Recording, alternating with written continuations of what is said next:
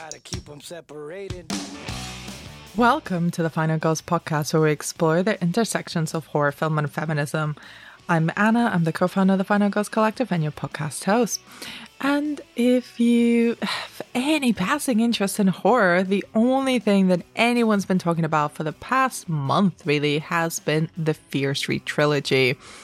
And this episode is the last of our deep dives into Fear Street, specifically Fear Street 1666, which just got released on Netflix yesterday.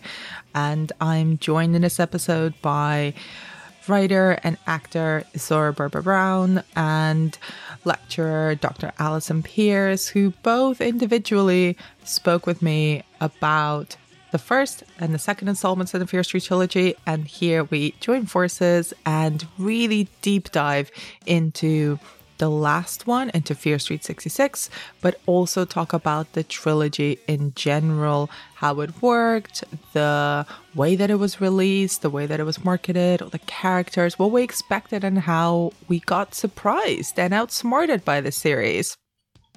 Suffice to say, the entirety of this episode is completely spoilerific from the very start, not just of Fear Street 1666, but of the entire trilogy. And if you haven't seen any of the films, if you haven't seen the last one, perhaps, you know, go and watch them and then listen to this episode. But that's entirely up to you. And if you do want to listen to our thoughts on the first two films, those are also on this feed. Plus, have an exclusive interview with Fear Street director and co writer Leigh Janiak that I released just yesterday on this very feed. I'll link to all of that in the show notes. I should also say, if you're interested in finding out more about the Final Girls, you can find out all about our work online at thefinalgirls.co.uk. Subscribe, rate, review the podcast. We're currently prepping our next full season, so any reviews or ratings on Apple Podcasts really help people discover the show in between seasons and we'd really really appreciate that. We also publish bonus episodes over in our patreon. That's patreon.com forward slash the final girls. Find us there and subscribe to our weekly newsletter for original and newly commissioned essays on horror film tv and culture and with all of that said, please enjoy our deep dive into Fear Street 1666.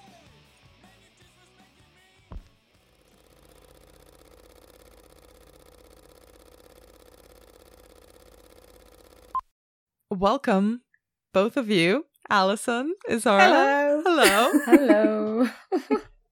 um, it's it's rare that we do three way episodes on this podcast, but I'm always really excited when we do manage to do one. So I'm I'm chuffed that this has come together where we Zora, you and I spoke about 1994, and Alison, you and I spoke about 78, and now we all mm-hmm. come together to talk about the finale of the Fear Street trilogy. Yes. this is actually my my second Final Girls three way, so I'm actually like an old pro now, so you are. oh no, and I'm the innocent new one, so well, you'll welcome, have to be gentle.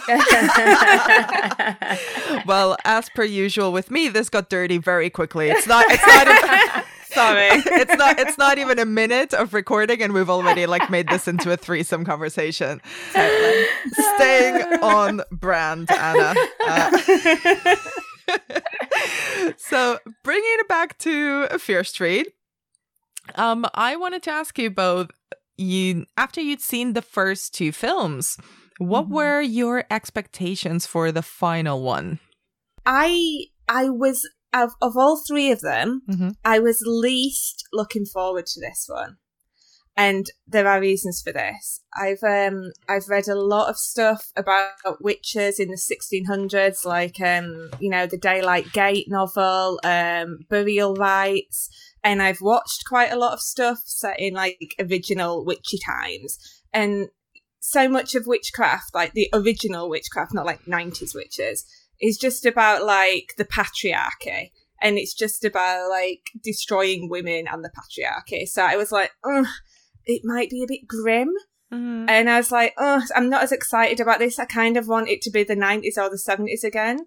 but it wasn't what I expected when I actually watched it. Mm-hmm. So I mm-hmm. don't know what you thought to it, Zora. I don't know how you felt about coming into it. I, I think I was the same as you. Like mm. I remember when me and Anna talked about the first one, and obviously like mm. a big thing about the nineties ones, the music and the seventies one. There's yeah. like these very specific aesthetics and looks and things that you're expecting that are like exciting.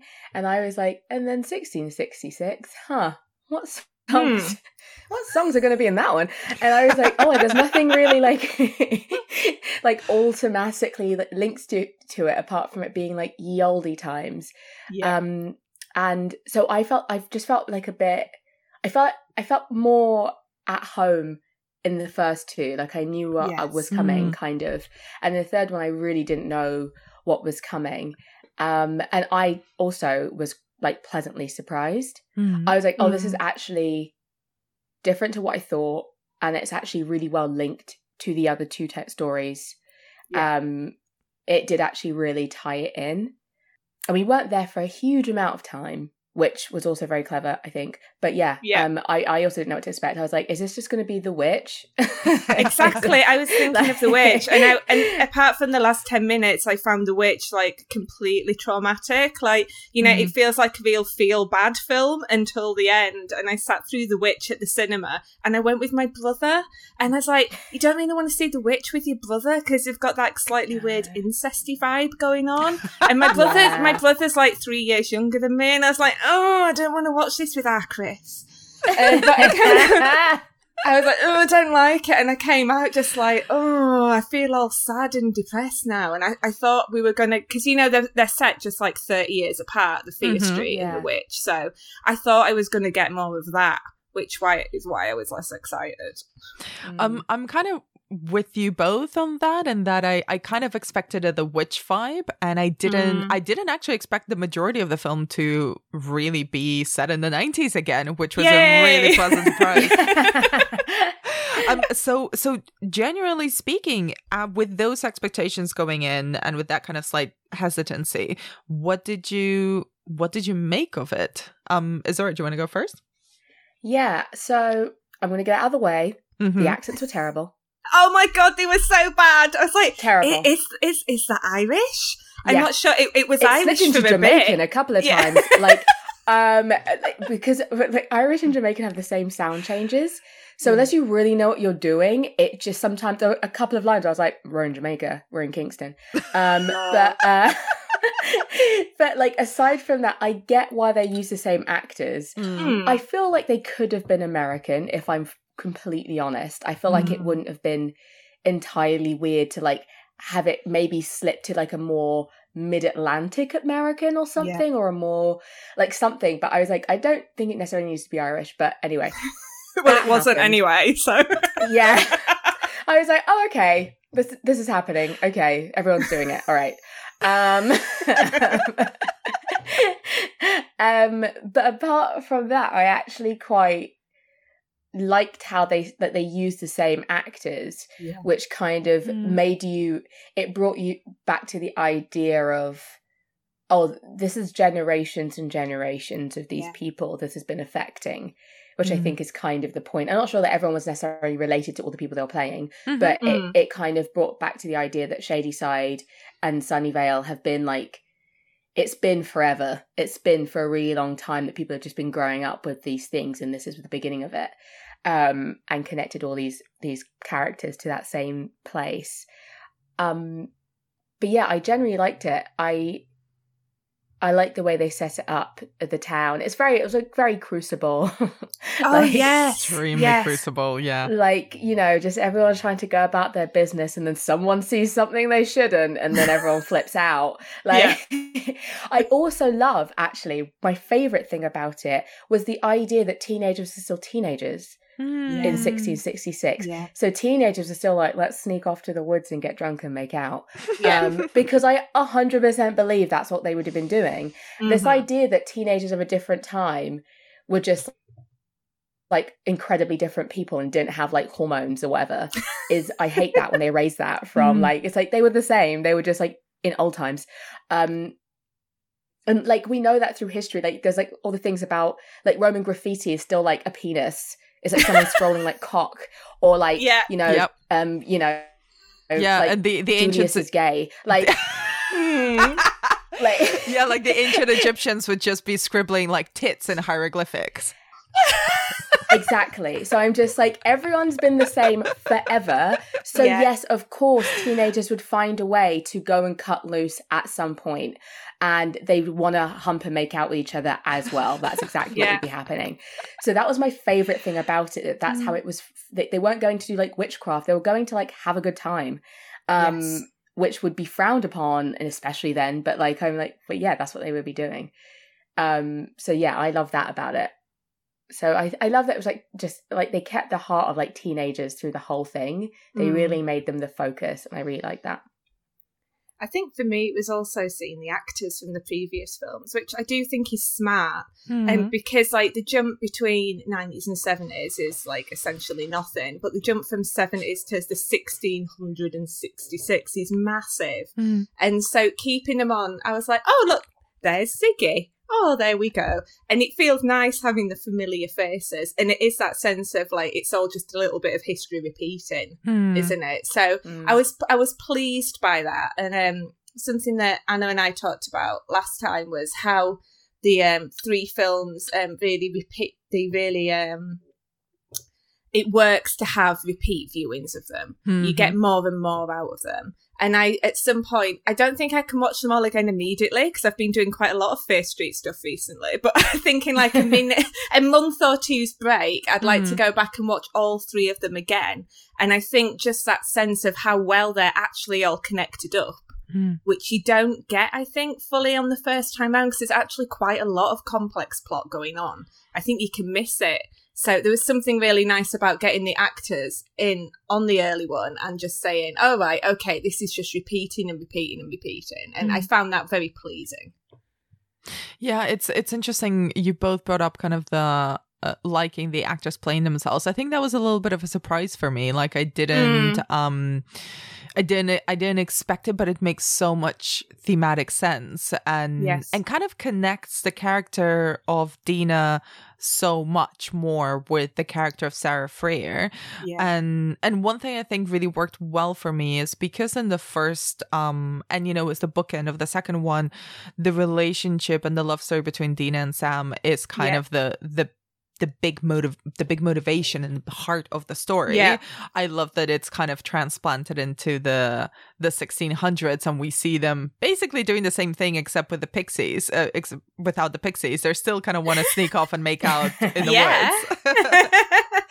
So what do you make of um, um, their love story and and in particular kind of that being the center of sarah Fier's story as well I, I, I had some I had some thoughts about this. I was mm-hmm. watching the first time I was watching 1666 and it got to the end where as we all well the end of the 1666 bit where as mm-hmm. we know um she gets Sarah gets um hoisted up on a tree and killed and I was like ah, like I was feeling really conflicted because I feel like the Fear Street series is really contemporary, it's really forward facing, and it felt awfully like Bury Your Gays. Like they'd made all these links between like queerness and witchcraft in terms of, you know, you could see them as parallels for each other, you mm-hmm. know, and Sarah's dad going, there's always been a strangeness within you, and you go, oh, I'm supposed to read, does that mean witchcraft or queer? Mm. And then when she was killed, I was like, oh, like, I get that it's horror and, you know, people die. But as like, I feel like every every iteration is like watching queer girls getting killed. But but to bring it back, I feel by the end of the film, they were like, we knew about the bury your gays trope. We mm. knew that you don't do that anymore. And we're going to finish with gigantic, with kissing, and everything's wonderful. So I don't know. I think tonally it just felt so grim when Sarah Fier died that I was like, don't make the gay girl die. Mm. Do you know what I mean? It, mm-hmm. It's like it's horror, so they're gonna, and Sarah Fier is always gonna die. But I felt I just I was a bit I was a bit tired of like queer girls really getting it until the end, and then it was lovely. I think I get what you're saying. Actually, yeah, yeah. But I I think um, I really like that it tied Sarah Fier to like like you said, Anna, to to Dina. Mm, yeah. That they have a lot more in common actually um, than than we first anticipated, and maybe that's why they're the ones who have like kind of been chosen. Mm-hmm. Um, because it's a story that they recognize or and I love actually that it wasn't even because I feel like in a in another witch setting in, in a film that was just set in this time, Mhm. like the Crucible or something, if they found something Yeah. out someone was gay, they probably would call them a witch and all that stuff. Mhm. But I Mm. kind of like that they subverted that even a little bit by not making that even the real sole reason. Mhm. They were just kind of scapegoated to cover something else. Yes. Yes. It was just convenient.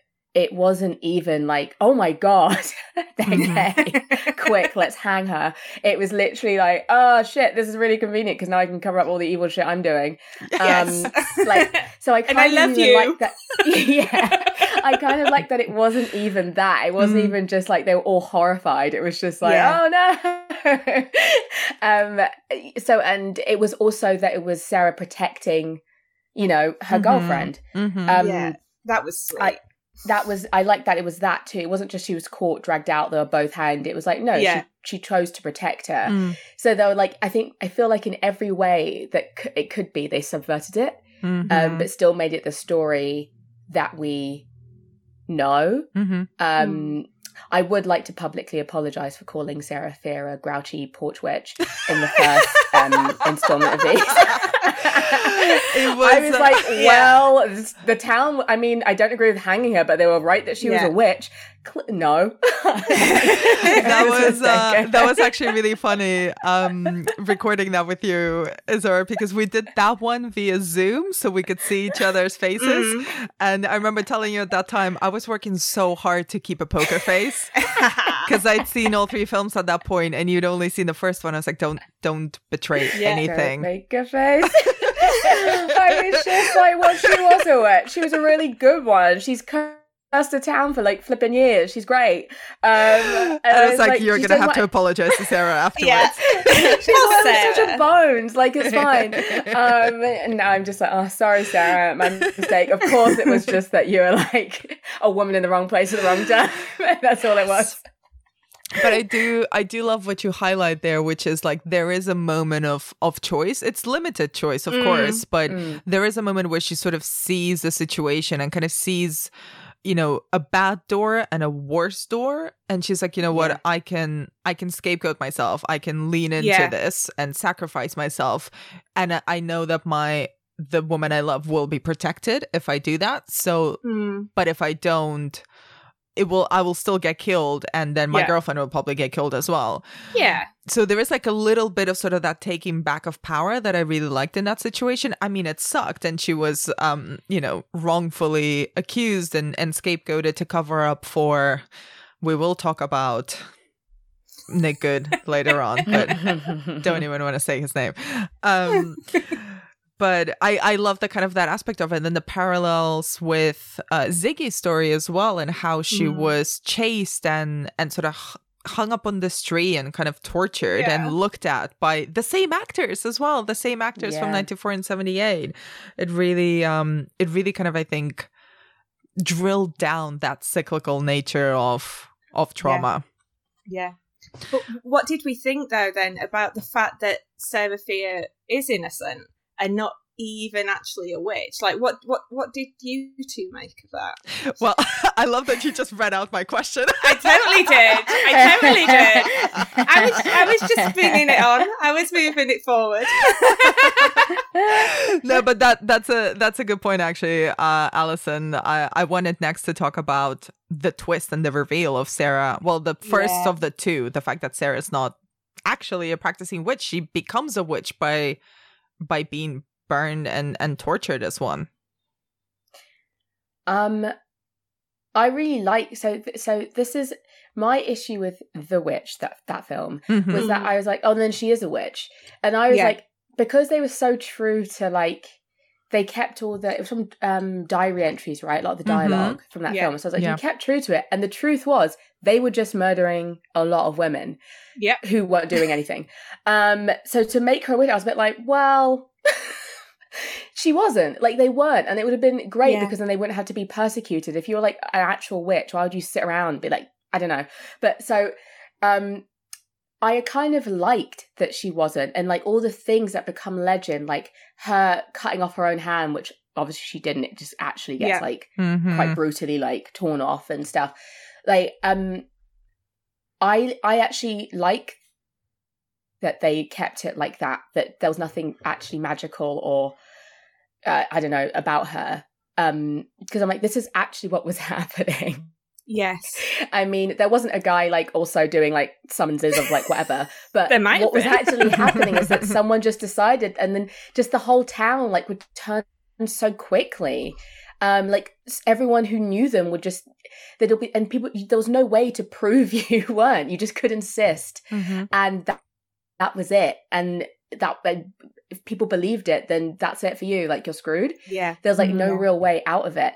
Um so um i actually really like that they did that and that actually through because of her persecution because of what happened to her because it was so brutal and so Mm. bad and so heinous that that's what kept her like spirit or whatever alive and that's what was made was able to make her still connected to that earth and that place and Mm. to connect to the people in the 90s i love that that was that way round Mhm. it's Mm. like if you hadn't had done something so heinous that you know what, he might have got away with it do you know i mean like Mm. if he hadn't persecuted her in the run up to it or in, in a way to cover it um he might have actually like you know no one maybe would have known ever Hmm. so um i kind of like that he kind of makes her magic or Hmm. makes her like Yeah. spiritual Yeah. or whatever because of that um she gets to like survive in some way through time Mm. um Mm.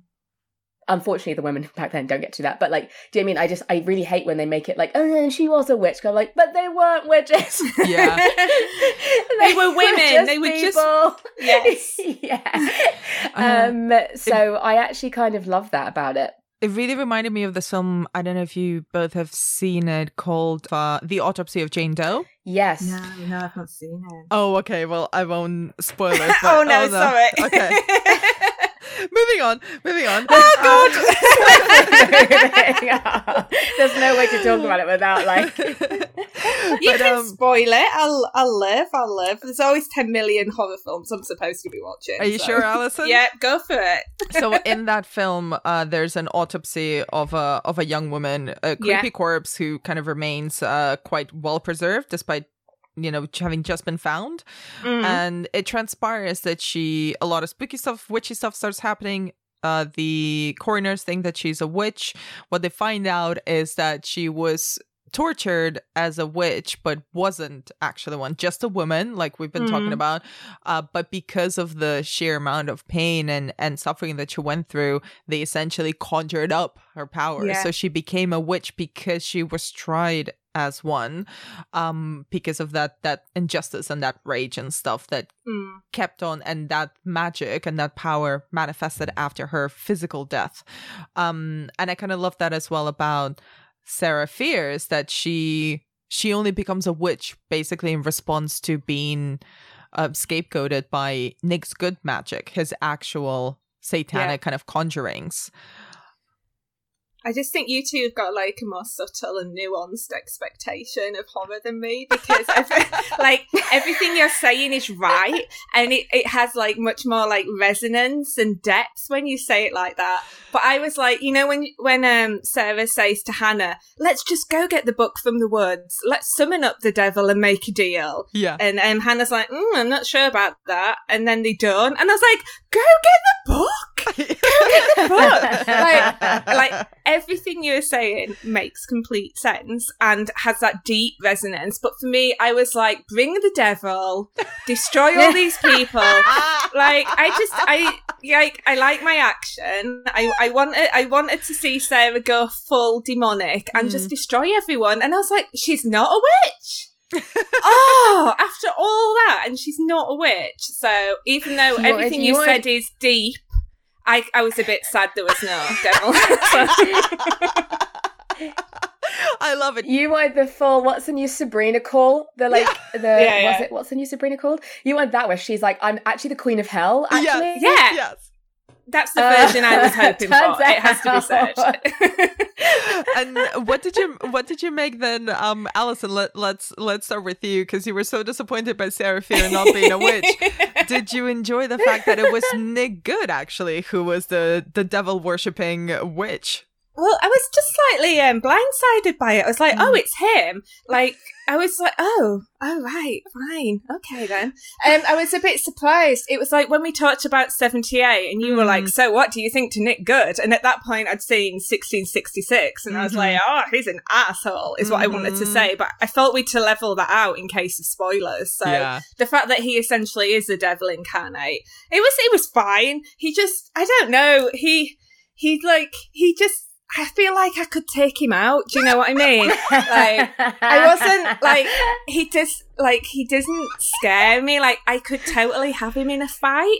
And so even though like he's got all these occult powers, I just feel like I'd smack him and it'd be like oh over. Oh my so. god! I wow. I am surprised and not opposed to this color on you, Alison. I vote for Alison to do like an an alternate version of this uh, this particular film where yes. like Sarah becomes queen of hell and yeah. Alison just gives him a quick smack. Yeah, I just got and it's him. over, yeah. and then they just yeah. live happily ever after. I love it. I'm here for it. Please fund it. Fear, Fear Street remix, uh, Fear Street 1666 oh, yeah. remix, where um, Alice, what's his name? Ashley Zuckerman, the actor who plays yeah. Nick just gets smacked for like 90 minutes yeah. straight. Like, shut up and just smack him on the face a few times. I, I do know what you mean about him. He's like, you know, sometimes in films where there's been a, a character who's been playing the good character all, mm-hmm. all the whole time and then they switch to like, you find out they're bad like a really good example is um in Get Out um mm-hmm, with yeah. the girlfriend, right? Yes. Like not that she was good before, but that switch is actually really terrifying. God, You're like, yes. oh, oh, you are unhinged. And we yeah. never I feel like we never quite get that with Nick Goode, where it's like, oh, actually you're quite scary. Mm, um yeah. there's not like that turn when we know that makes him like a real threat. I know mm, what you mean. Yeah. It's like he's uh, when Dean is chasing him. I won't like reveal the end, but when Dean is chasing him at the end, he's really running like a little bit. He is actually like like terrified and properly like, oh, let me get away. he's not oh, there. No. Like let's start this fight. He's like ah, Dina, no. Yeah.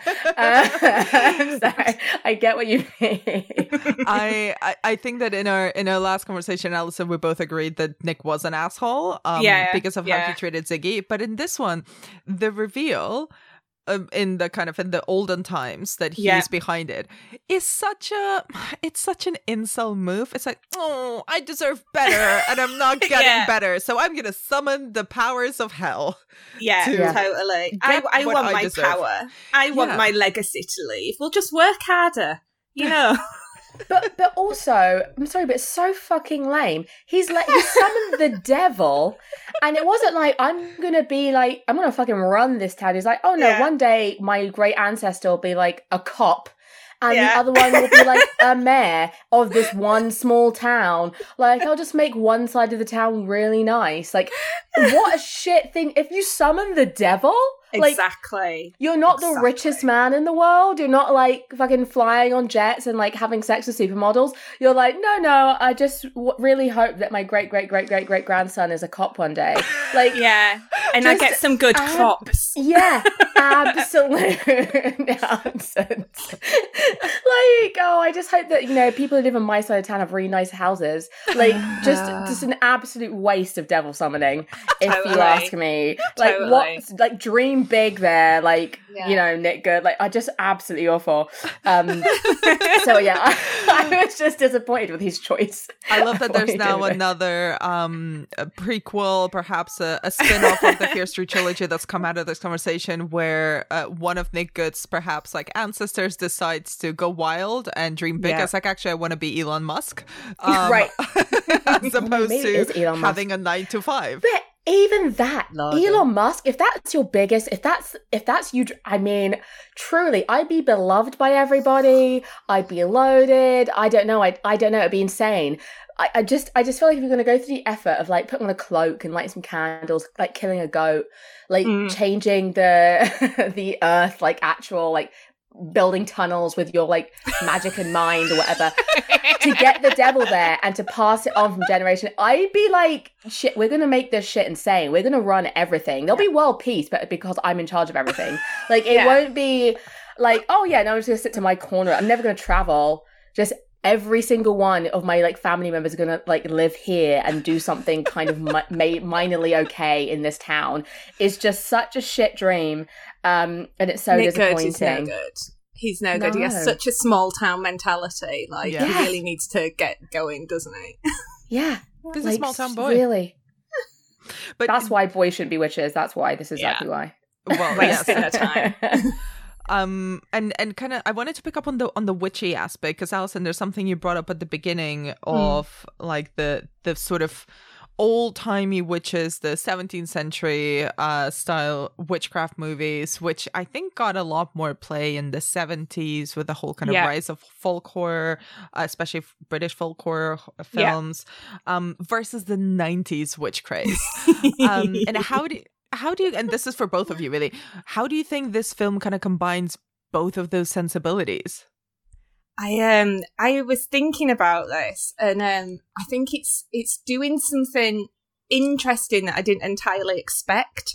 So, like being a good researcher, I was doing my um, prep for coming on today, and I was looking at um, how the witches have been represented in horror films over the decades. Mm. And like thir- 1930s to 1950s, there's really not many witches going on at all.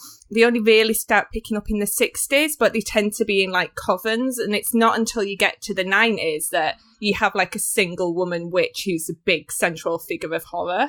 So in that sense, they're kind of speaking to that, I think, really. Mm-hmm. But then the fact that she's not a witch and that she's actually like a poor young woman who is being put upon for essentially not knowing her place, not conforming to the sexuality of the period and being a bit gobby.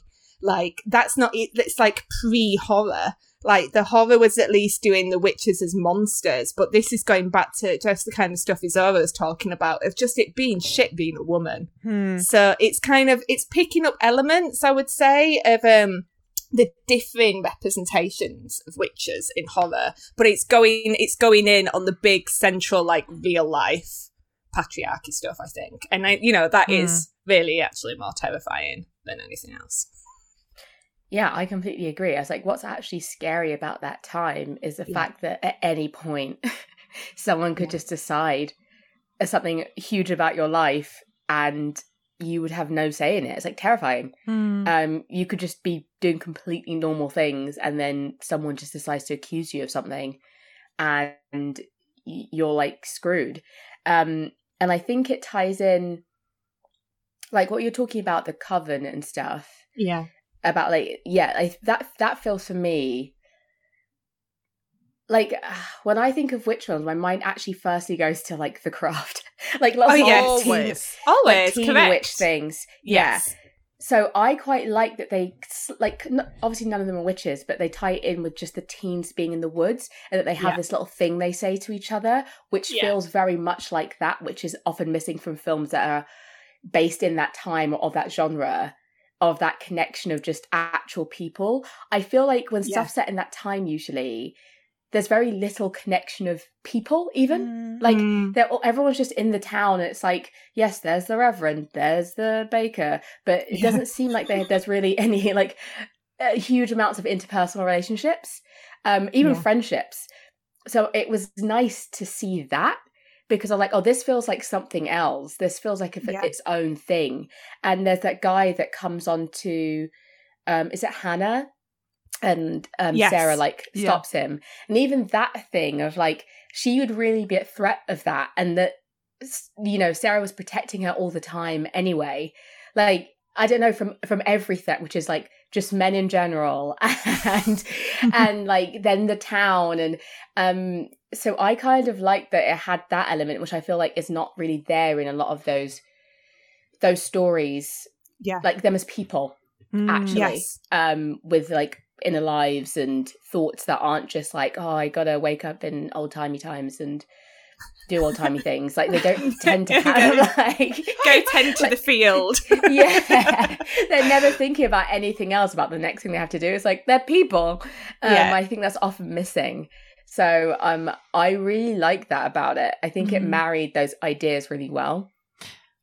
And it kind of sets up um, the whole thing across the um, trilogy, doesn't it? About mm. teen life and yes. teen thoughts mm. and teen relationships and all that stuff about how like well to me like all the worst moments in the films come from people being horrible to each mm-hmm, other it's not mm. from the monsters or from anything occult mm-hmm. all of it is about like how bloody hard it is being a teenager and then how all the very worst things that happen happen because of other people yeah. not because of yeah. curses and on that note actually what did you make of the this feels like I think I'd, I'd argue kind of the most brutal of of the Fear Street films. Um, mm. What did you make of the actual kind of violence and gore of it?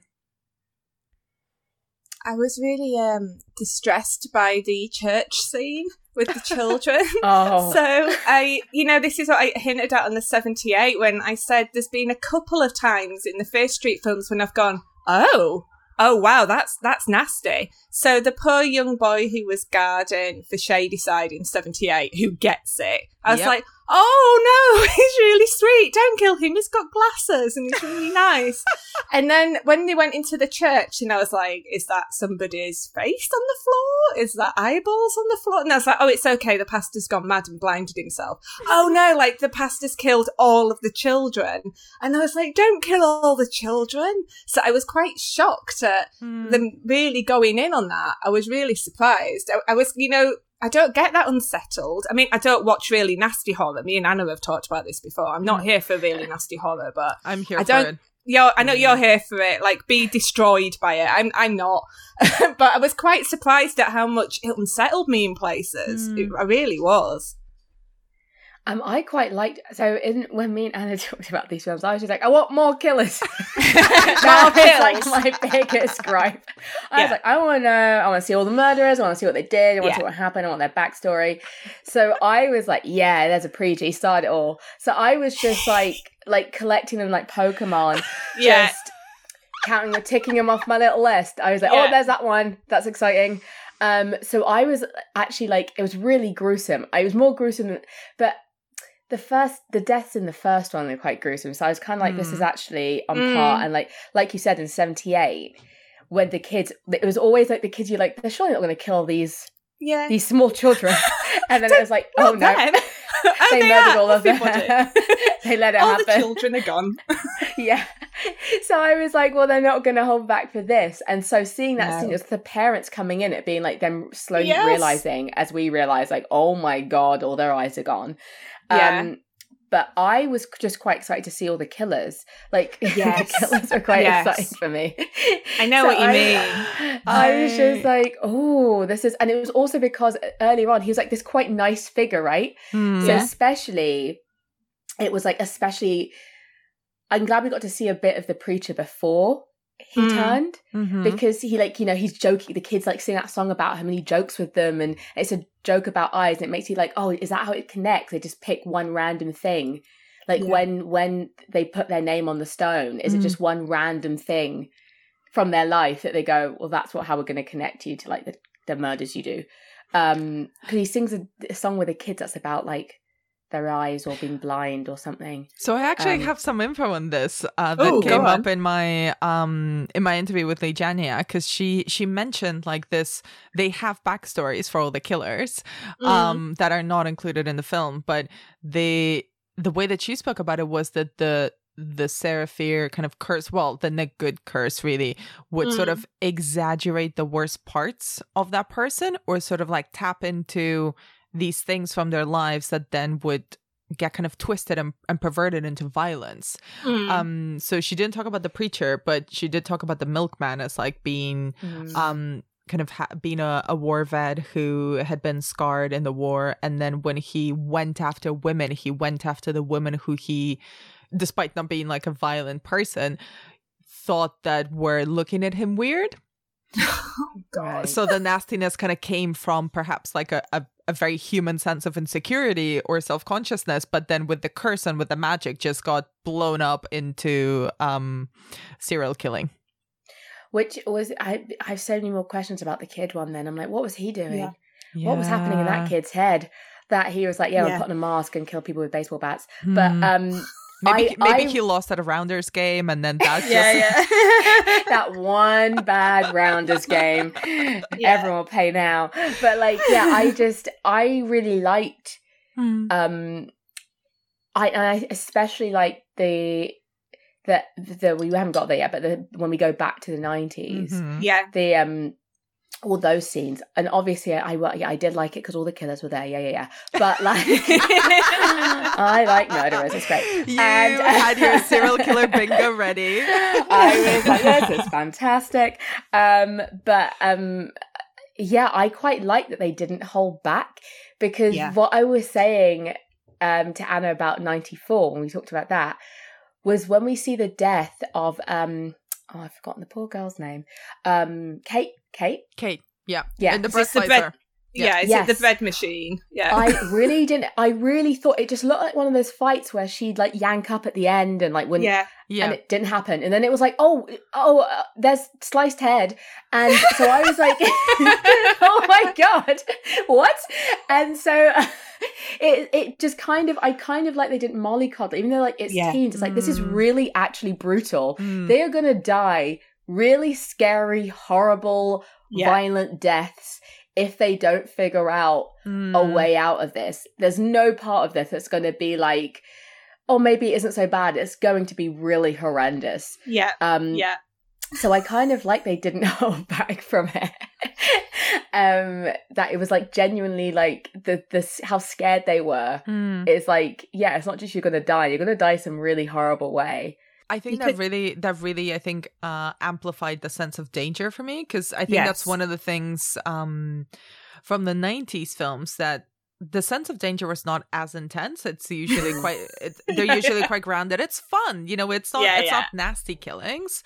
Um, not to dismiss the the the depth and the psychology of 90 slashers. I love them, but there is an element here of like, oh no no, you were going to get uh brutally brutally yeah murdered and disemboweled if you don't run fast enough, if you don't outsmart these supernatural, pretty much unkillable killers. Yeah, yeah, completely. You've got that. It's exactly what you're saying about the kind of 90s and 2000s slashes where mm. essentially if you just go home from university, you'll probably be fine. But like here, it's not going to happen. And like that bread slicing moment, mm. it's just like when um, Cindy gets stabbed at the end of the episode of um, 78 and you're like, mm-hmm. oh, she's not coming back from that. Nope. And you know, like you put the head goes through the bread slice, you're like, they're, they're not coming back from that, are, you? are they? Yeah. It's, it's not like when uh, Sarah's hand gets chopped off, it's like, oh, yeah. that is not getting reattached. That is yeah. not. No. You can't um cover that, bandage that up. There's no get out clauses here that are going to work. There's there's there's a yes. splendid pleasure in um in the um violence and the display of the kills in these films, which apart from when it's put children, I'm definitely into as well. and I think now this feels like uh, you've brought us back into the 90s already, Zara, but like let's stick in the 90s. What did you what did you make of that part of the film which is both connected and and with so much more new information, but as we've mentioned at the start, neither of us were really expecting to go back to to the mm. 90s where we where we started the Fear Street trilogy. I was really surprised that I got 40 minutes of the 90s at the end, but I was very, very happy about it. So, as I said, I'd gone into 1666 going, oh God, is this just going to be the horror of the patriarchy? Like, mm-hmm. I don't mm-hmm. know if I want to sit through this. And then it, it went back to the 90s, and not only did it go back to the 90s, it went back to the mall which you know the mall is like mm. one of my favorite places in mm-hmm. horror films and then it was i felt like it recognized and i'm sure we'll talk about this that this isn't just the end of one film mm-hmm. this is the end mm-hmm. of a huge story yes. and i think they really went for it in terms of the kills and the humour of it. So we had all the killers, and all the killers are killing each other, and there's blood everywhere, and she's covering herself in CK1, and it's very 90s, and there's neon, and there's a pizzeria and a mall. and it just, it really, it went for it. Like, it could have been too much, but I think it was like the right level of, of excess and then such a pleasure to go back to the 90s and it just be filled with all of my favourite horror things. So I was absolutely delighted when it happened, quite frankly. And it felt like when you went back to the 90s, finally it felt like they had the upper hand. It really felt yeah. impossible that they could, it just felt like an impossible situation, I think, in the first two films. And then yeah. once they've seen what actually happened to Sarah and stuff, mm-hmm. you feel like for the first time, you're like, oh, they have the, up, they have a chance here. They have the upper hand now. Um, yes. They can figure this out, even if stuff goes slightly wrong or whatever. They can actually figure out and I, I know in your interview it came up about like Home Alone was one of the films yes. that they made them watch, which definitely it feels like like very like violent Home Alone. Uh, oh yeah, that's perfect.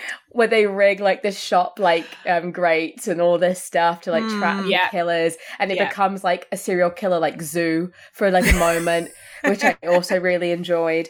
Um, I was like, this would be a great attraction. Just keep them in there. Um, but yeah, and it, it becomes really good. And what what is funny about it is because obviously all the killers turn up and yeah they're all they're fighting each other it's a really good idea they're all fighting each other it's all great yes um, and Yay! when Nick Goode turns up it's so good Nick Goode turns up I really I wish there was more kind of a reckoning with him and Ziggy mm-hmm. because I think Ziggy deserved I don't know a bit more of a reckoning with him.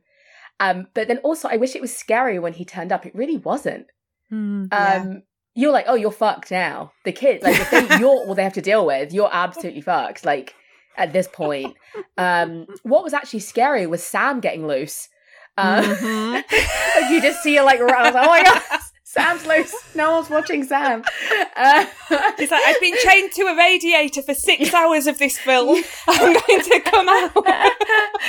you just hear like scuttling away. I was like, oh my god. um, like, and I wish that like he was actually more of a scary presence. Mm. Um, but I did love going back to the nice. I did love them like figuring out what they need to do and kind of just everything for all those women through time for like Ziggy, yeah. for her sister, mm. for Sarah, for Hannah. They've just like brought it all back to mm. and like figured it all out. And I really, really love that. Mm. Um that it felt like a I don't know, like some sort of um what's the word I'm looking for? Not relief, but like I don't resolution? know. Satisfying. Yeah, resolution. Yeah, resolution mm. for all these people, all these women. Yes, all the Shadysiders, but especially these like key mm-hmm. women through time. The nurse who it was her daughter that got yes. turned. The, the yeah, yeah, like it was just felt really nice. Um for that for that to happen and it was lovely the, wasn't it? It was really sweet it was lovely that the women got to like murder nick and yeah. um so nice It was so nice to really brought them all together.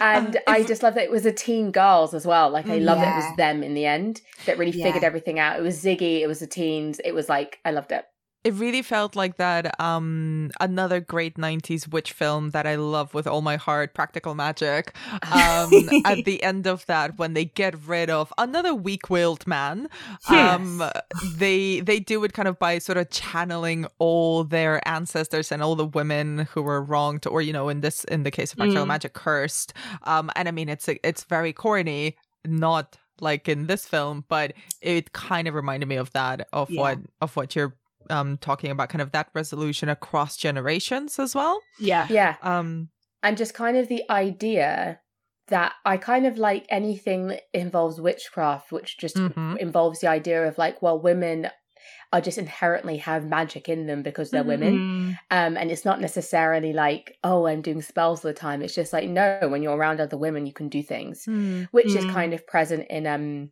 uh, Witches of Eastwick, mm-hmm, um, in the end of Practical Magic. Like it's just all the women from the phone tree yes. who come, but because they're all there, it's still like magic. Mm-hmm. And I love that it's just because of Dean's determination to save Sam, which it seems also like no one's tried to do for anybody else.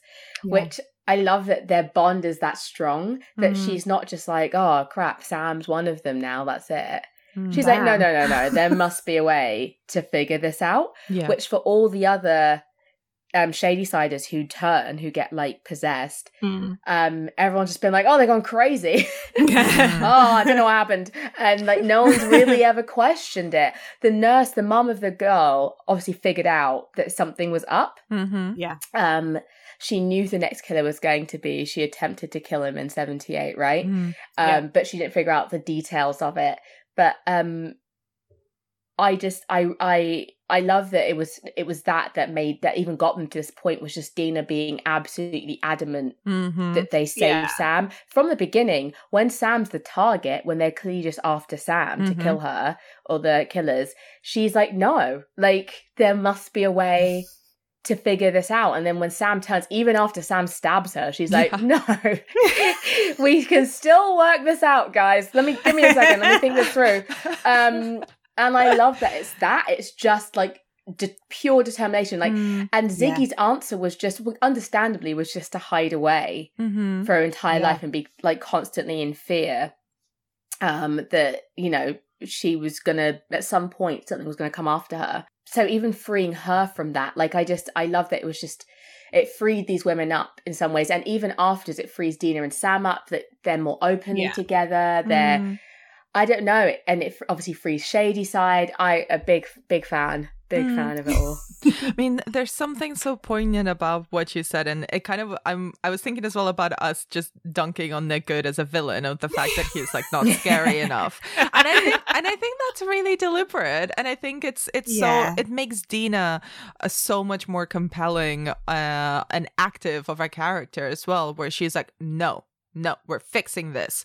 This is not yeah. happening, not on my watch. And I think that's so, I mean, forgive me if I'm getting like overthinking this, uh, but mm-hmm. it's this element as well of Shadysiders have always just been to- told and by everyone around mm, them yeah. that they're shit, that they won't amount to anything.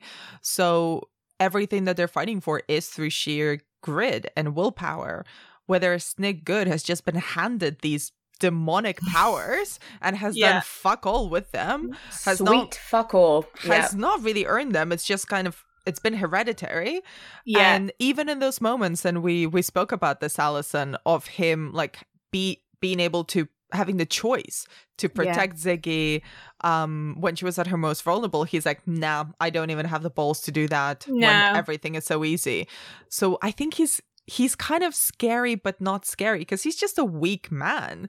There's not really that much personality to him at all. And I think that's what makes him scariest because he's just going to try to defend, kind of sort of defend the thing that he's been used to, that he's been told is his birthright, but that he doesn't fully understand or possibly doesn't even want to understand the extent of the power that he has access to he's menacing, I think, for what he represents, but yes. not in himself. Exactly. Mm. Like, as like a British person, I can't help join the kind of class analogies here. And the idea of like a young white man who's just been born into the privilege. And mm. like, that's essentially like what he's embodying, which is, you know, you know, it's always like that. And we do it like that. And, you know, thing, things work out quite well for us as a rule you know, and you're like, oh, oh, this is just what I feel like my professional life is like. you know what I mean? So it's that sense of him standing in for something mm. rather than him needing to be like the monster per se. Like the monster is the society around them, isn't mm. it? That's really true, actually. Yeah, like there's nothing scarier than like uh like pathetic man who just just like seizes on opportunities to like, get ahead no matter who it like screws over. Yeah. Which I mean could be our entire government right now. We could talk yeah. about. Um. Yeah. So it is that thing of like, yeah, you're, there's nothing special about you, but for some reason you're in the position of power. mm-hmm. um, you are born into it. yeah, and you've just and you don't even know what to do with it. And you're yeah. just like, I don't know, wandering around like an idiot. Um, yeah like I actually do like the bit where Dean is chasing him through the tunnels. She's literally like Nick. And so she becomes like the thing that's stalking him, mm-hmm, yeah. and he like he really doesn't know what to do the minute his secret's discovered. Mm-hmm. He doesn't really yeah. have a plan for that. And that's also the thing that like which which fits in with that analogy in the sense of if anyone uncovers something or points out a really obvious like but this is like this is what's happening this is what you're doing this is how you got here they're just like uh no. Like he has no plan for if it's just taken away from him. Mm-hmm. um and the fact that he basically again i really can't get past the fact that essentially they're using like summoning of devil and like devil worship to lead a, a, a pretty normal life. yeah, Nick yeah, Goode yeah. doesn't even have a girlfriend. Like, like um, he's just just just to live a pretty normal. I don't think even it's not like he was handed the role of like sheriff or whatever. Mm. Um, like out of school, he worked up the ranks. to sheriff. He just did normal things. Oh, um, oh, he's so rubbish. Honestly, he's a flop of a of a witch. He's a flop a of a demon worshipper. And I'm just like, you don't even like, I don't know, you and Z didn't know this whole time. I'm dating Ziggy, this girl you've liked this whole time. You just like being sheriff on your own. Um just arresting like graffiti. I don't know, just so lame. Um and uh, it's just um so it's that thing of like you don't even really know what to do with this power. Yeah. Mm. You're just like you've just used it to live like what you consider a good life, like a, a which is just incredibly boring. Mm, you just yeah. use it to continue be to be boring.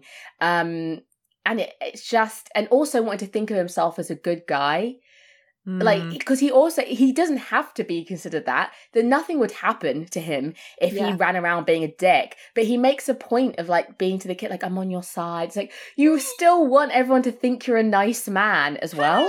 Like, like why do you so care? pathetic? yeah, exactly. It's just so like, oh, please like me.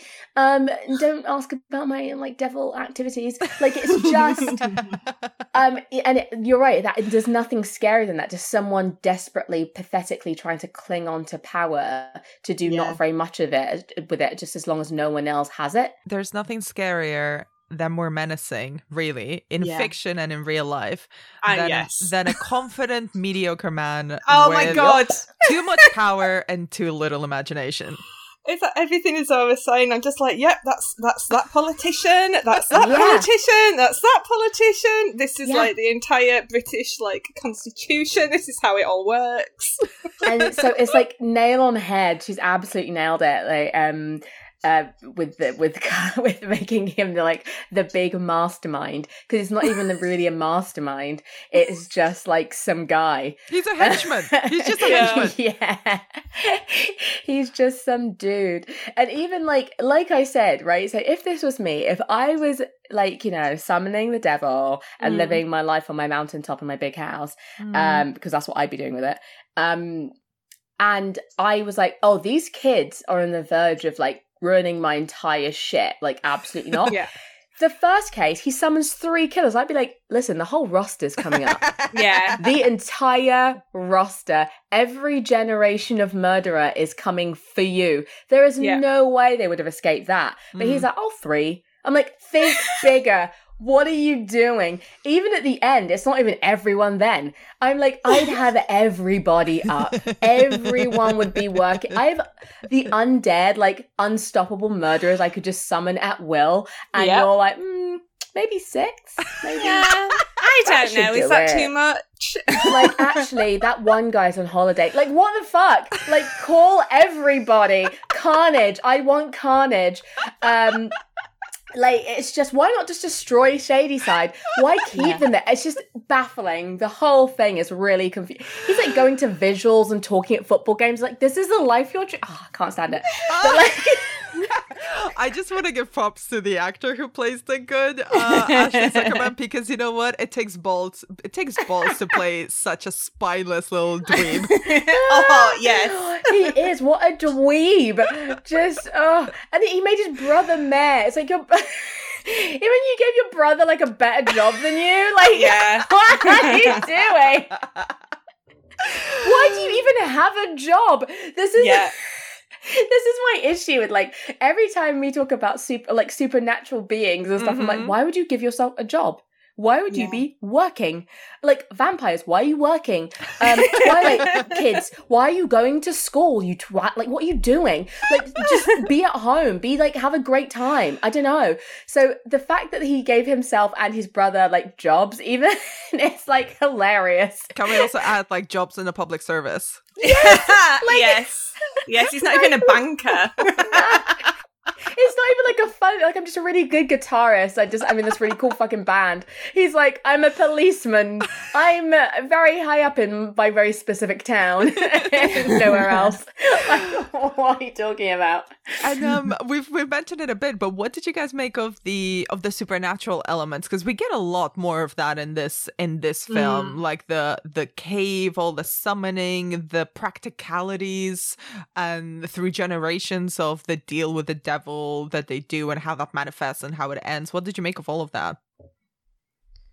I thought they went, they did quite well on it because you know they're combining different genres, aren't mm-hmm. they? So mm-hmm. you've got your your classic sl- slasher, which tends to start with at least not to be supernatural, but they're kind of combining that then with the supernatural slasher, and I never really felt like it jarred.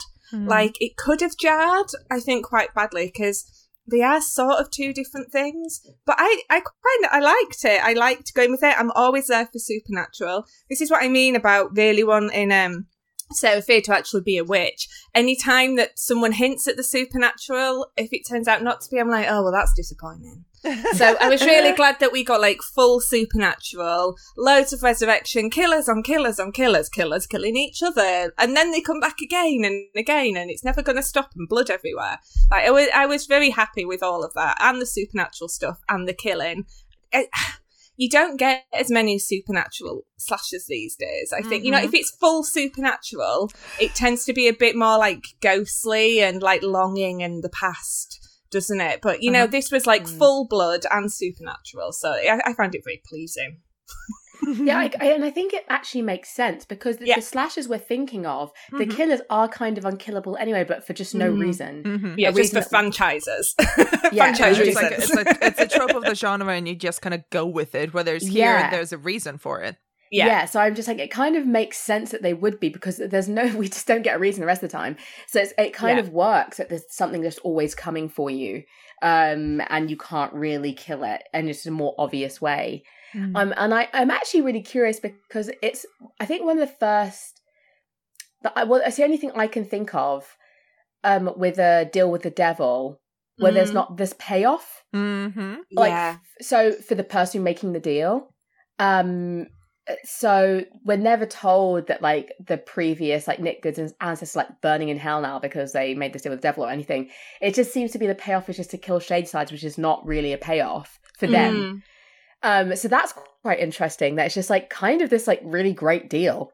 It seems like yeah. Um, I I don't know. I didn't know the devil made such good deals. Yeah, but like, he's good. I mean, it feels like it's you know to echo your point, Isaura, from before that this is a better deal for the devil than it is for the Goodes because they're basically just um having their regular nine to five jobs, like not asking right. for too much. They just yeah. want like, oh, can my family just be well off in this small town that we live in and we'll live yeah. in for the rest of our for the rest of our lineage. We don't want to be mm. president. We don't want to be rich. We don't want to be immortal. Yeah. Nothing like really good. Um, yeah. And then instead, they just keep giving them like free souls. Yeah, yeah. I They've guess. not watched Death Becomes Her, have they? They don't yeah. realize they could be having like eternal beauty and massive riches. yeah, yeah, so they're just like the devil's really ripping them off. I think. Yeah. Oh yeah, maybe that's it. But like kind of, but it's also just like they're still not really paying any consequences. Yeah, what I really love right, with like yeah. deals with the devil is usually it's like you're really it's a big choice because you're like definitely going to have to give something up. Something mm-hmm. yeah is going to be hard for you down the line. And for generations of like the Goodes, it's it, nothing. It's mm-hmm. fine. Mm-hmm. Um, they're just like having nice lives. Mm-hmm. So. I I'm like this is like I how have you got this deal? um and where do I get it? yeah, where is where did you find uh, this deal? Um, but yeah, I just I I it, there's I guess it's also like it's even more frustrating that they found it so hard to make. He found it so hard. The fucking weak link in the chain of Goodes found it so hard to maintain. He had one job, which was to be normal and like hide the fact that like, you know, he's doing devil stuff. And he's managed to fuck it up. But like, um, yeah, it's just like you just had this like really simple, great deal, it seems like. Um, which is unusual. As like, have you ever watched a film? This never happens. Like, mm-hmm. live it up. Like, just do a good job of covering your track. Mm-hmm. And he's a cop. You feel like of all the people in the position to make sure that no one actually finds out the details of any of this. Mm. Like the fact that he brings back the mall killer, which I think is a key element to why it fucks up so bad. He mm. brings back the most recent to go after them. Mm-hmm.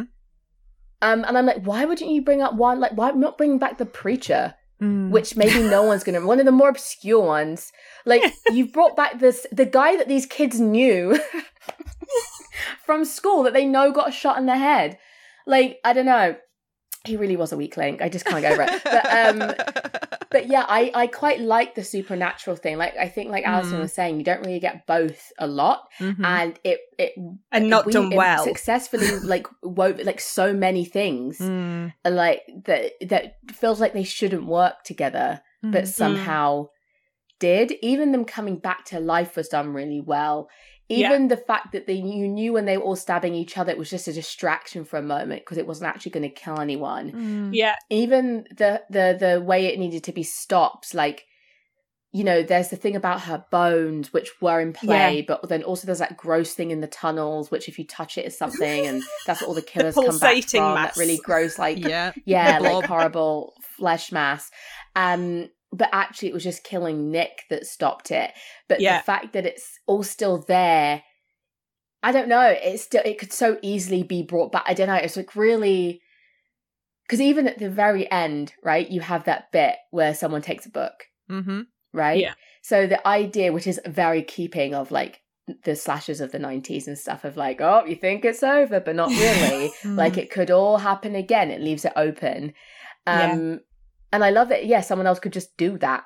Yes, they figured out how to stop this particular cycle, but there's nothing to stop any someone from just doing it again. Mm-hmm. And that's so seeded, isn't it? It's like yeah. so we we know that if this goes well, we're going to get Ruby's story. Mm-hmm. You know that yeah. person took the book, and we're going to see some of these other killers that mm-hmm. we didn't mm-hmm. get to see them in flashback. They're coming. They're so coming. As long as Netflix is happy with this, we need to yeah. see Ruby's story. Then oh they're all God, it's yes. all seeded. It's all seeded for us, isn't it? To yeah, keep just, it going. There's, there's, so much that you could they've they've given themselves so much to mm. work yeah. with like I, I really hope if they do do this I, I need to see what happened to that kid like honest to god like yeah. i will actually throw something if i don't see that story but um but yeah i i think it ties in really really well mm-hmm. and i think mm-hmm. it still works in a certain like law mm-hmm. yeah so the fact that they figure it out is because it works within something that we understand yeah so they're like oh so these are things that need to happen actually mm-hmm. um these these are the rules the killers are following mm-hmm. these are the rules we need to follow these yeah. are the things we need to correct mm-hmm. um that, so I, I think it it w- works really well because it still works within param it has yeah. parameters it's not just like oh anything can happen it's going to be like crazy and we're going to do stuff that you just doesn't make any sense it's just like mm-hmm. no there's still rules rules you recognize but there's just a lot of them mm. And I feel like it's a sign, really, that the people who have made this know what they're doing with horror. Oh, like, oh, yeah, so, so, so many times you see horror films where people are like, "Oh, we can shoot that cheaply and fast. We don't need many special effects. We'll just do horror. It'll be fine. There's only like three stories, mm. and it's always shit." And um, what you need to do is like have people who love it and who understand all the different genres mm-hmm. and understand the importance of the rules. Like you can give us the initial rules. They can be anything you like, like Nick Goode could fly or whatever. We won't care. Like you could set them up at the beginning, but mm-hmm. then you have to follow them through and they understand how important it is to set up the rules, set up the world, and then let it all play out till its mm-hmm. conclusion. And there's no circumventing the rules or they went in one portal so they can't come back through it or, or nonsense, you know, nonsense mm. to complicate things. There's just a recognition that the rules are important mm-hmm. and they have to see them through to the end. And to start wrapping up kind of the this conversation, now that we've all seen um all three films mm. and and this will be coming out on the Saturday after the last Fear Street films comes out. So yeah. I wanted to ask you kind of with with a little bit of hindsight of not just having seen all the films but also seeing them being released every Friday for the past three weeks, um, and kind of the reaction, the cultural reaction to it. Yeah. Um, what do you make of the of structuring it this way and of separating it this one big giant story mm. um into three distinct films and releasing them in this way, kind of across three weeks on on Fridays? Well, I really liked it because it kind of feels like the structure of the story anyway. Mm-hmm. If you see what I mean, like the whole point is that it's linked through time, like the things that happened to these mm. kids in mm. the nineties. It's like, well, there are reasons, and they're linked through all these other like things that happened. Um, so I really like that it's kind of structured like that. That it's like, well, yeah, because we have to go back a step, and then we have to go back an even further step mm-hmm. To to explain how we even got here, and yeah, I I quite like that it gives you space to mm-hmm. yeah. to kind of think about that and like consider like like I wasn't when we talked about the first film. I had no idea clearly what was going to happen in the end, right? So I didn't even know that like we were going to see the Axemen in the se- I didn't even know he came from the seventies. Like, like it was yeah. there was like all these things that like oh my god, and oh my that's who that is. That's and so there's so many things to link back to, mm. and I mm. think it's one of those things you'll watch them all once, like you were saying, Alison, and then yeah. in a, like a month or so you'll want to watch them all together maybe yeah. in a row because there's lots of stuff that then you would have missed that connects to back to something yeah. else and I also love that you see the town change. So, like mm. in uh, 94, that tree's in the mall, right? Mm-hmm. The tree, yeah. the tree yeah. that they hang Sarah from.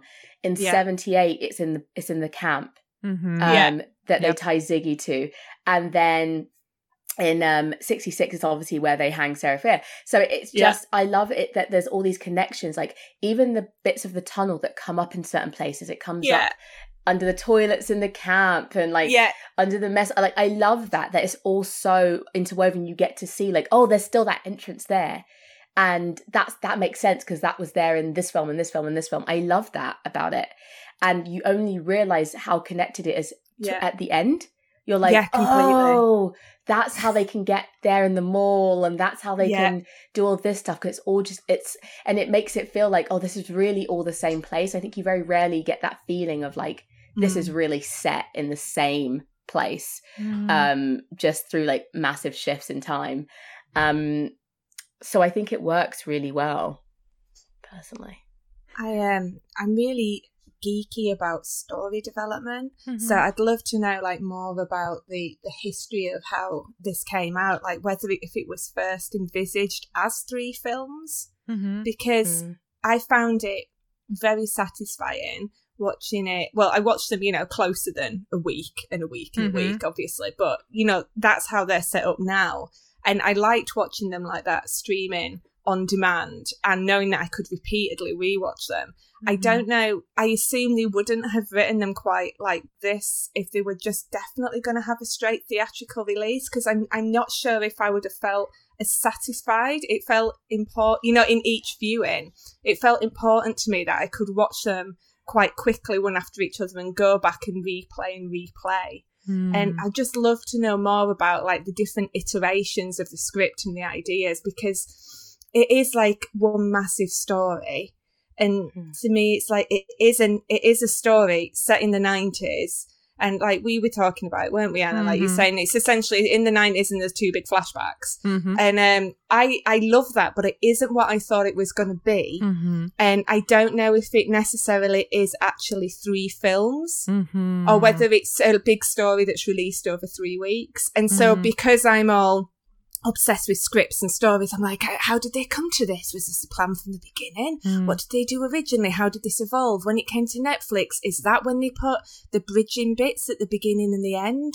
Was the 90s always popping backwards and forwards? Do you know, this mm-hmm. is the mm-hmm. kind of stuff that I get like down a rabbit hole with because I love, I love how story functions. So I'm like, I'm fascinated by how they have marketed them as three films, but equally, and it makes sense but equally they could have marketed it as like what six 40 minute episodes or mm. whatever and that would have worked as well so i'm i'm, I'm really interested by the what, what they've done here and how it's being marketed and how people are receiving it mm-hmm. because i feel like it's something like new that's happening now do you and know do you know what i mean I do, mm. and I've got some thoughts on that. But actually, I have another question for the both of you, uh, prompted by by your um by what you were saying, Alison. It's like now that you've seen all of them, now that mm. we've we've talked, you know, between us and also in general across different outlets and and yeah, with the culture at large.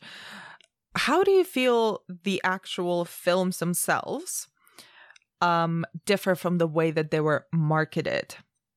Mm. That's interesting because somehow they kept them a surprise. Mm-hmm. I was mm-hmm. genuinely yeah. less so in the 1600s in the sense of like, oh, I kind of know where we're going with the story mm-hmm.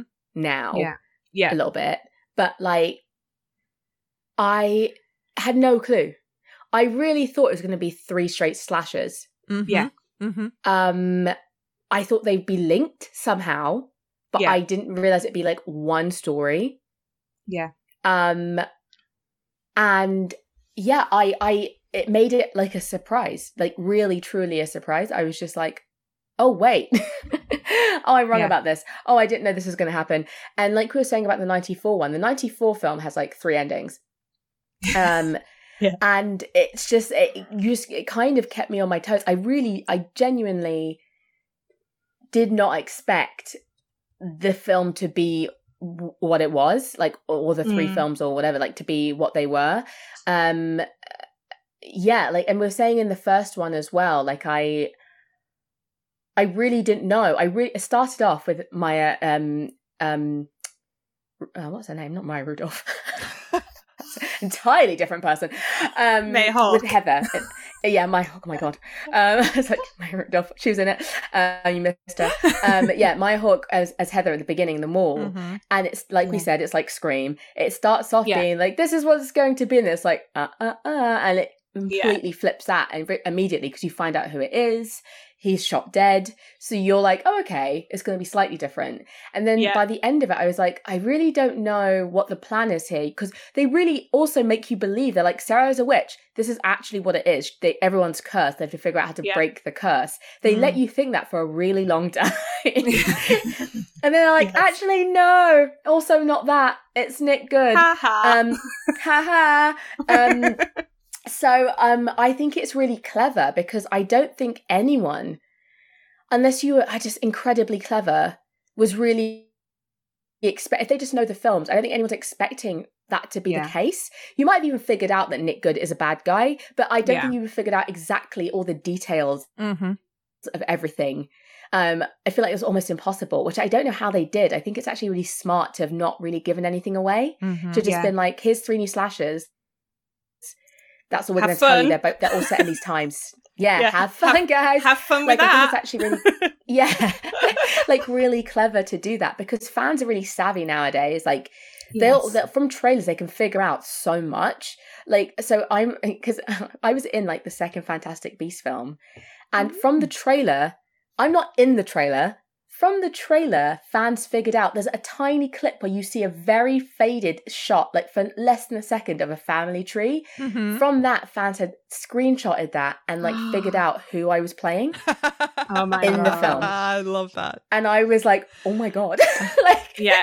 Like, whoa. So, like, if someone's really into something, or people just like can click, yeah. they, they watch enough stuff and like people can figure stuff out. So, I think it was really smart mm. how they hmm. did it because I had figured exactly exactly zero out like mm. f- from anything that I'd seen or read about it.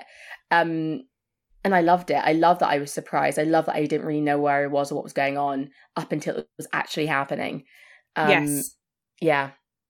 I um, I don't know how well the necessarily work as standalone films. Mm-hmm. I think like so for like 1666 in the olden times we're only in there for like one hour, mm-hmm. and I think like if it finished just with Sarah Fier like hanging, and you'd be like, oh.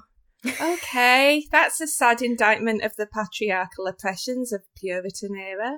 And like that would be it, wouldn't it? And it, I think 78 probably works as a standalone in that, you know, we have Nick Goode stood looking into the distance as like the ambulance goes when we go, oh, he's really, a, he's really not a nice man. So that, that has more of a standalone element, but for me, like you, you need the three of them Mm-hmm. This is mm what I mm. meant about like if I went to see this at the cinema as a film, knowing there was another one coming out the following week. Mm-hmm. I th- there's something I think about seeing it in a theatrical release. Not, I mean, it'd be fine now. Now I've seen them, I would love to see this in the cinema now. But if I was going in cold, mm-hmm. I'd come away and I'd be like, oh, like I'm, I'm not, I'm not, I'm not really sure. But what works is the fact it's just like a giant serialized time hopping story, isn't it? Mm-hmm. But it's just, mm-hmm. it's one, it's one big thing. I'm sure you have thoughts on this, Anna. I mean, I kind of, uh, I kind of agree with both of you. I think it was really, really clever, smart positioning and marketing. Yes, because they pitched it as essentially three distinct standalone slashers set in different periods or like three distinct horror films mm. um set in different periods but also kind of connected so my idea going in was that they might be like a shared theme or a shared vibe but they yeah. would work individually and i think the first two definitely work like you can watch them and be fine like you're satisfied they yeah. do have a sort of a, a, a final a finality to them a great yeah. cliffhanger but you could watch those two films and not watch the rest why would you though but I think they they are kind of from the start designed as a whole and yes. then very cleverly positioned in a way that might attract as many people as possible because I think the horror fans would lap this up anyway. Of course. But um, for a regular for a regular kind of viewer who might not be as pop culture obsessed, like the idea of having to watch three films, same as the idea of having to watch like 10 hours of a series, mm. is a mm. little bit daunting. It's like, oh, for fuck's sake, like I need to learn like a whole new mythology and all that stuff. Yeah. So the idea of presenting it sort of in, in film sized episodes being like no this is yeah. this is a full thing this is a full adventure you can have your fun with this one you yeah. don't need to commit to watching the whole three you'll get so much more if you do though but yeah. it's you can still it still works individually it's like the the same approach mm. to um like the marvel cinematic universe it's like it's yeah. yeah it always needs to function as an individual film as a whole as a part of a bigger story and then also as a part of a much much larger universe of stories yeah. that goes beyond the individual characters the individual films or even the particular franchise to which they belong um so i think it was really really smart and honestly just to echo Isaura as well i was really surprised in yes. every single film they kind of managed to both tap into and um pander to um to fan expectations and to horror expectations while also subverting them. So it was always outsmarting Completely. me. Every single one of those films always outsmarted me. So I I really love them for that.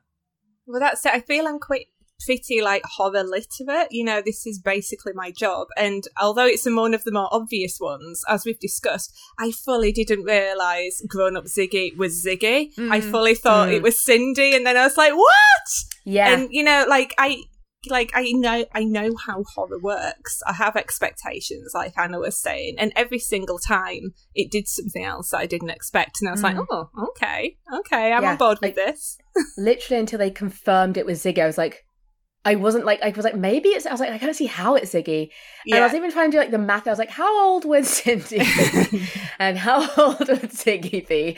Yeah. Like it was really it was so clever, and I, I agree with Alison in, t- in terms of like because obviously if this was cinematic as well if it had a theatrical release it wouldn't even have been a week by week it would have been like here's the first one next year here's mm. the second one which i think wouldn't have worked um yeah i think it works giving you a week in between i'm glad they didn't release them all at the same time yes i'm glad it's like a week in between but then they're there on a streaming service where you can go back and rewatch them and find all the things and pick it apart, which mm. you also couldn't do if it was a theatrical release. You just be like, oh, I think this happened, or yeah, mm-hmm. I quite quite remember. And you have to wait to. So I think the format actually really works. I think you're right. Um, especially the last one doesn't really. It's not like a film you could just watch on its own. just be really sad. Just be. Anna would love um, it. I love my sad bastard horror. You know I do. But I kind of love that. That's what I mean. I kind of love that they did that. That they made you think they were going to be these standalone films, and they were mm-hmm. like, no, it's one story actually, and these are mm-hmm. flashbacks. Um, because I thought like so in my head I just thought it was going to be like maybe one killer through all these times mm. and we were going to go back and see their origin story Mm-hmm. Is yes. like how I thought it would potentially be. Yeah. Um, but uh, but no. no, no, I was wrong.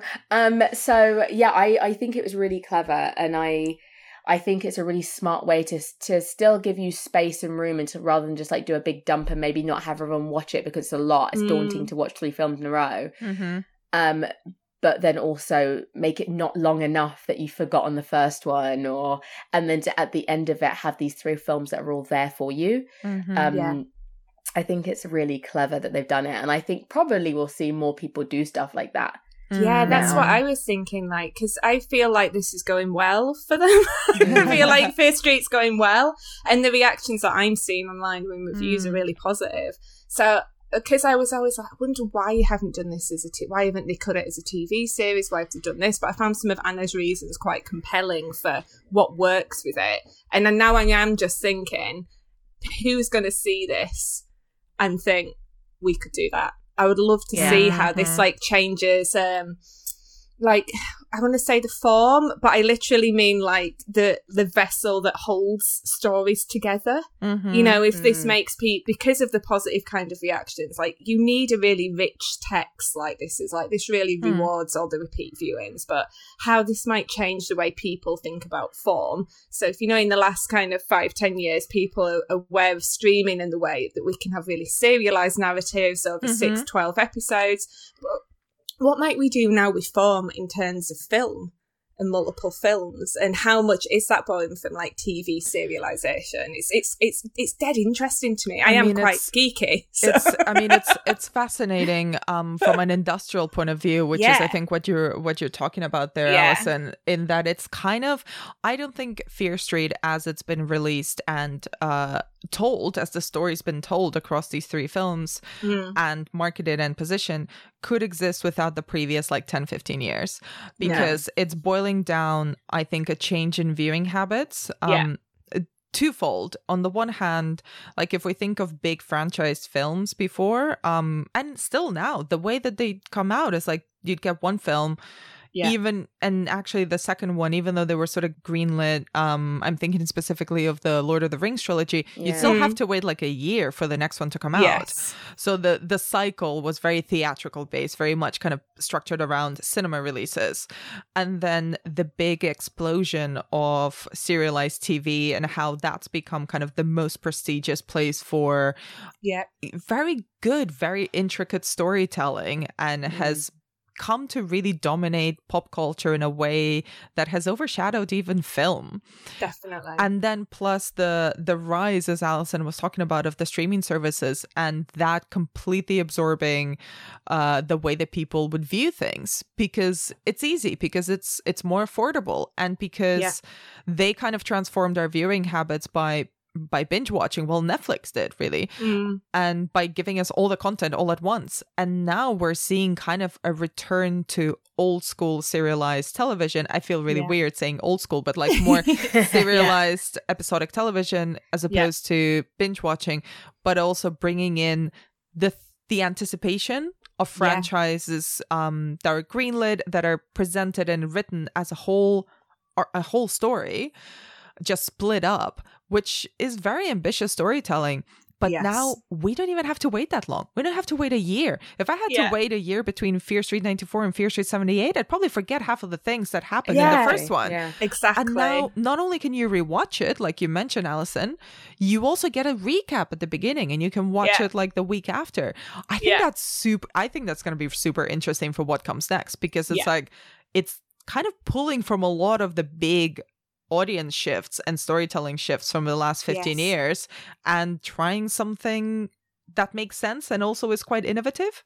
Yeah, yeah, it feels really innovative and it works so well for horror, you know, horror mm. and fantasy, like Isaura was saying. Mm-hmm. But like, they have such committed audiences. Like, horror fans, fantasy fans, they go in hard and deep on the stuff that they love. Mm-hmm. So these mm-hmm. are exactly the kinds of genres that you can do this kind of deep, rich storytelling with, and it's it still works. But you can also um, gamble to a degree because that core core audience will be there, mm-hmm. like regardless of what crazy things you do with story structure, they mm-hmm. will still be there and having a go.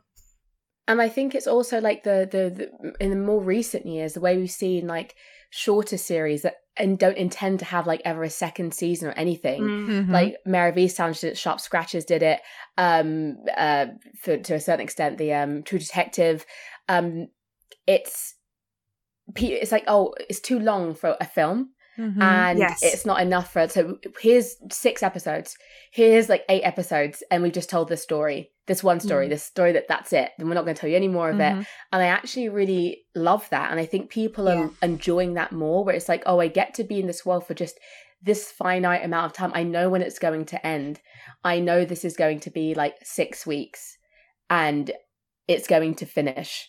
Mm, and yes. um, I think there's something quite nice about that we've seen with Fear Street, there's an option to do it with film as well.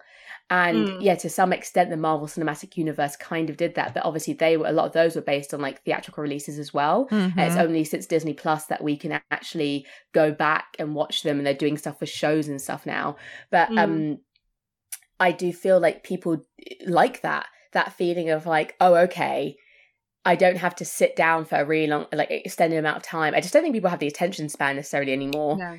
Um, mm. and um, but then also I know that this is the end of it. It's not mm-hmm. just some like thing mm. like gaping into the future. That's going yeah. to be like people also get bored of series. Like they are just mm-hmm. bit like, okay, like when are you going to end this? People aren't very favorable to series that just kind of go on forever with no mm. end in sight. It just feels like it feels in a way a kind of a bit like the director or the writers or whatever don't have control of it it yeah. just feels like oh they're just going to keep writing as long as we keep watching which is doesn't feel as satisfying as someone going no there's an end i know what the end yeah. is mm-hmm. i've written yeah. it um and that's what was nice about this even though we didn't know what was going on we 100% knew there was going to be an ending that tied yes. this all together there was no feeling and i think if they came out like in longer spaces like as individual you'd be like does anyone is that someone written the last film or like you wouldn't yeah. know whereas with this you're like i know this has been filmed i know yeah. that 1666 is done um i know that the characters know how the story ends there's someone out there who knows how the story ends um and i'm going to get to see it in a couple of weeks it's not going to be yeah. Game of Thrones all over again. Oh God, no! Exactly. no. There's not two idiots running the show. Um, so yeah, it's just something nice about it. Like mm. even though you don't know what's going to happen, knowing you're not going to have to wait too long to find out. Yeah, yes. you're in good um, you're in good hands with the storytellers yeah. because they know yes. where the story is going. Yeah while at the same time seeding it. So if it all goes really well, we have the satisfaction of a really proper ending, but we've opened up a whole world for three yes, more films. Yes. Giving for... themselves a little wiggle room for like yeah. something else. There's, yeah. there's so many years. so many serial killers. Fear Street. like 1751. Exactly. Just like random years. There's a lot of years to choose from. So um, so to wrap up, um, is there anything that you wanted to mention about Fear Street, about any of the films, the trilogy itself, that perhaps we, you haven't had a chance to talk about? My only thing is that I totally love Gillian Jacobs, who plays Ziggy, and I've been obsessed with her since she played Mickey in Love, and I'm just so happy that she popped up again in the third one when I wasn't expecting it. And I could just watch Gillian Jacobs all day. That's my only contribution. I think I'm there. Ziggy from like from from '78 to the like other films um is like probably my favorite character. Yeah, yeah. Um, yeah, big big fan. I'd I'd opt for more Ziggy. like yes, I agree. Actually, I, like, yeah, I, am with I you. hope that's included in everything that that goes forward. I also wanted to talk about the when they come out of Nick Goode's house, right? So the the girls mm. have murdered Nick Goode. Mm-hmm. Yeah. Um, Sam's herself again. They come out all bloodied. They crawl out, yeah. you know, Nick Goode's basement where the fuck they are. Um, in Sunnyvale. And I love that they're because uh, for a moment I was a bit nervous that they came out. I was like, oh shit, they're going to get like arrested for like yeah. murdering Nick Goode because mm-hmm. no one's going to mm-hmm. understand what's happened. Luckily, everyone figures out like Nick's blame for everything. But I love that they show that things have changed just by like a Sunnyvale like backing out of their driveway and immediately getting hit by a truck. Yes, and that's how you know.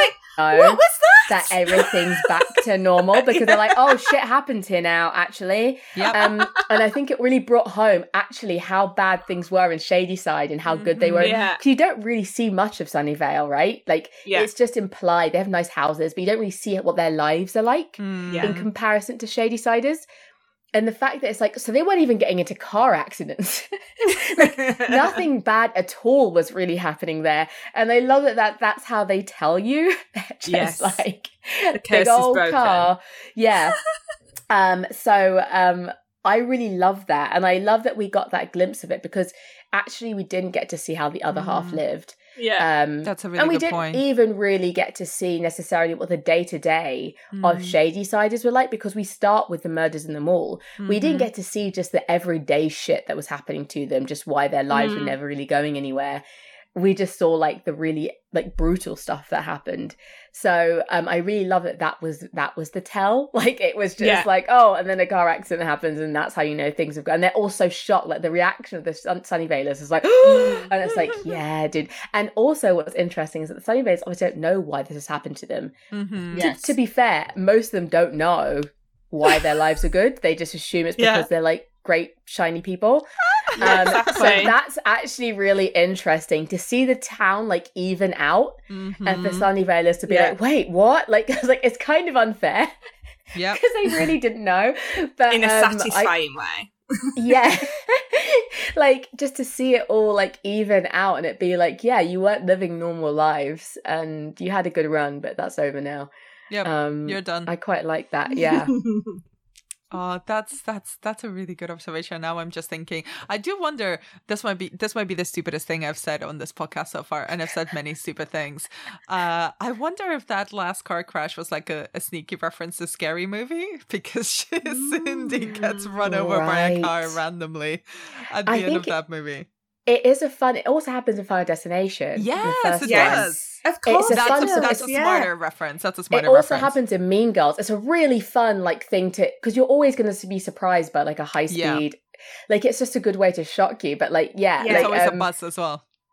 Yeah, yes. always a bus. So I um I think it's just something we like. It's always a good scare. It's always mm-hmm. a good mm-hmm. like surprise. Mm-hmm. I don't. I don't think I've ever anticipated it in any film. It's actually happened. Yeah. So I think it's just like a really good way because it ties us back in like to all these films we love. It just is a way to tie it back to that. Even even that ending. At, yes. It coming at the end as well. It comes at the end of most films, right? Mm-hmm. Yeah. So even to tie it back into that thing is just very clever and again it just feels like someone who really has a handle on these films mm. really can just pull references from everywhere with ease. Um yeah. I think that's that. I'm very conscious of your time so let's wrap it up here but i just wanted to thank you both for Aww. your time and for your insight and for um the many myriad of insults you've thrown towards i've thoroughly enjoyed that and um, for any listeners who might be hearing you for the first time, where can people find more of your work online? Isaura, would you like to go first? Oh, what a gentleman. Awesome. uh, you can find me on Twitter at Isaura underscore BB, where I post any of my work. You find me on Instagram at Azorosaurus. Um, and you can also find me, like, I always forget at this point. It's like the easiest part, and I'm always like, um, what? Um, you can also find me on the Final Girls website um, under the Bloody Woman heading for reviews and stuff, but also my column Bloody Perfect. Which is so good. Good work there. It's very good. Thank you. Um, I'm on Instagram at Alison Peirse, which is A L I S O N P E I R S E, or my website, alisonpeirse.com, which is where you can read all about my book called Women Make Horror, which is all about women making horror films and feminism. So it's extremely appropriate for this podcast. And you can also subscribe to Alison's newsletter, The Losers oh. Club, on there. Oh, thank you, Annie. I forgot about that. Yes, please do that. do that as well. Thank you. oh, thank you both so much. Thank, thank you. you.